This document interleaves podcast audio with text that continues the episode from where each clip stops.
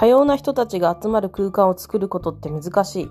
こんにちは。いつもコラムをご覧いただきありがとうございます。SCP ジャパンの野口です。コロナウイルス感染症が拡大していますね。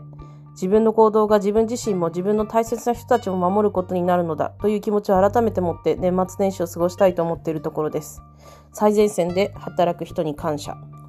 さて、先日読んでいた論文にこんなことが書かれていました。スポーツを通じダイバーシティインクルージョンを推進するプログラムは、そのプログラム自体がどれだけ多様性を持った人々が集まれるかどうかにかかっている。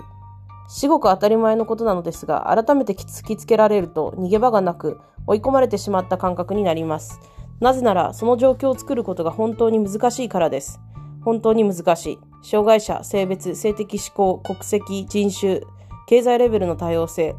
一つの属性に特化して募集をかけると、ある程度の人数を集めることができますが、あらゆる人が当たり前に立ち寄れる場を作ることが本当に難しい。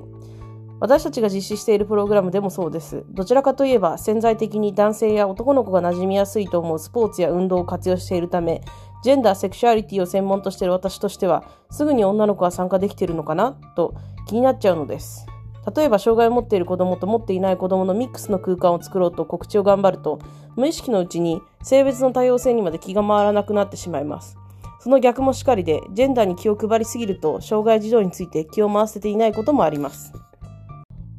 SCP ジャパンとして活動を始めて、いかに今出来上がっている社会は多様な人々が混ざり合うことが難しいのかというのを経験しているところです。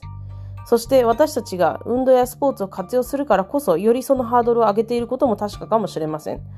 そもそもこれまでスポーツから排除されてしまっている人たちが大勢います。スポーツや運動に関連するプログラムを告知したり発信したりする際に、自分たち自身に無意識のバイアスがかかっている可能性もあります。また情報を受け取る皆さんの無意識のバイアスも考える必要があります。まずは選択肢を選択肢と思ってもらうための工夫が必要だなと常々思っています。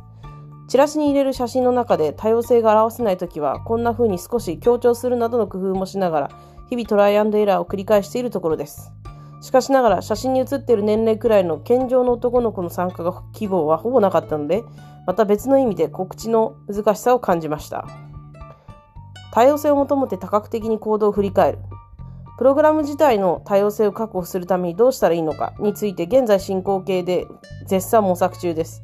誰にとっての選択肢になっていて誰を排除してしまっているのか自分たちのアクションこそ批判的に考察をしてトライアンドエラーを繰り返さないといけないと思っています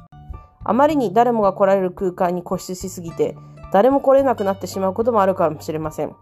同一性が高い空間の方が安心できるのも事実です。組織全体のプログラムの多様性は担保しつつもなるべく多様な人たちに来ていただけるプログラムにする時もあれば一つの属性に特化するプログラムもあっていいのかもしれません。スポーツや運動を前面に出さないプログラムも必要なのかもしれないとも最近考えます。もちろんコンテンツとしては入ってくると思いますが、多様な個性を持つ人たちを集めるために、スポーツや運動がそれを邪魔しているのであれば、本末転倒です。スポーツから入らない方が、スポーツの中の多様性も拡大するような気もしています。私が本や論文で得た知識をメンバーに話すと、大抵現場を知らないくせにという顔をされてしまうのですが、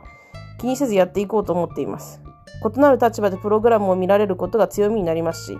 プログラムに参加してくれる人、そして本当は参加したいのだけど、あらゆる理由で参加ができない人のために、現場でプログラムに関わる人も、私のように遠くからいろいろ言う人も、それぞれの立場での対話が必要です。届けたい人たちに少しでもいいものが届けられるように、プログラムを多角的に、批判的に振り返り、日々内省できたらと思います。次回はダイバーシーインクルージョンを進める上で大切な対話について書いてみようと思います。2020年5月から週1で続けてきたコラムですが、12月19日で、えー、2020年分を最後にし、2021年は1月9日からまた再開したいと思います。このコラムがどこに向かっているのか私自身もよく分かっていないのですが、ひとまずいつまで続けてみようというのは決めているので、2021年もお付き合いいただけますと幸いです。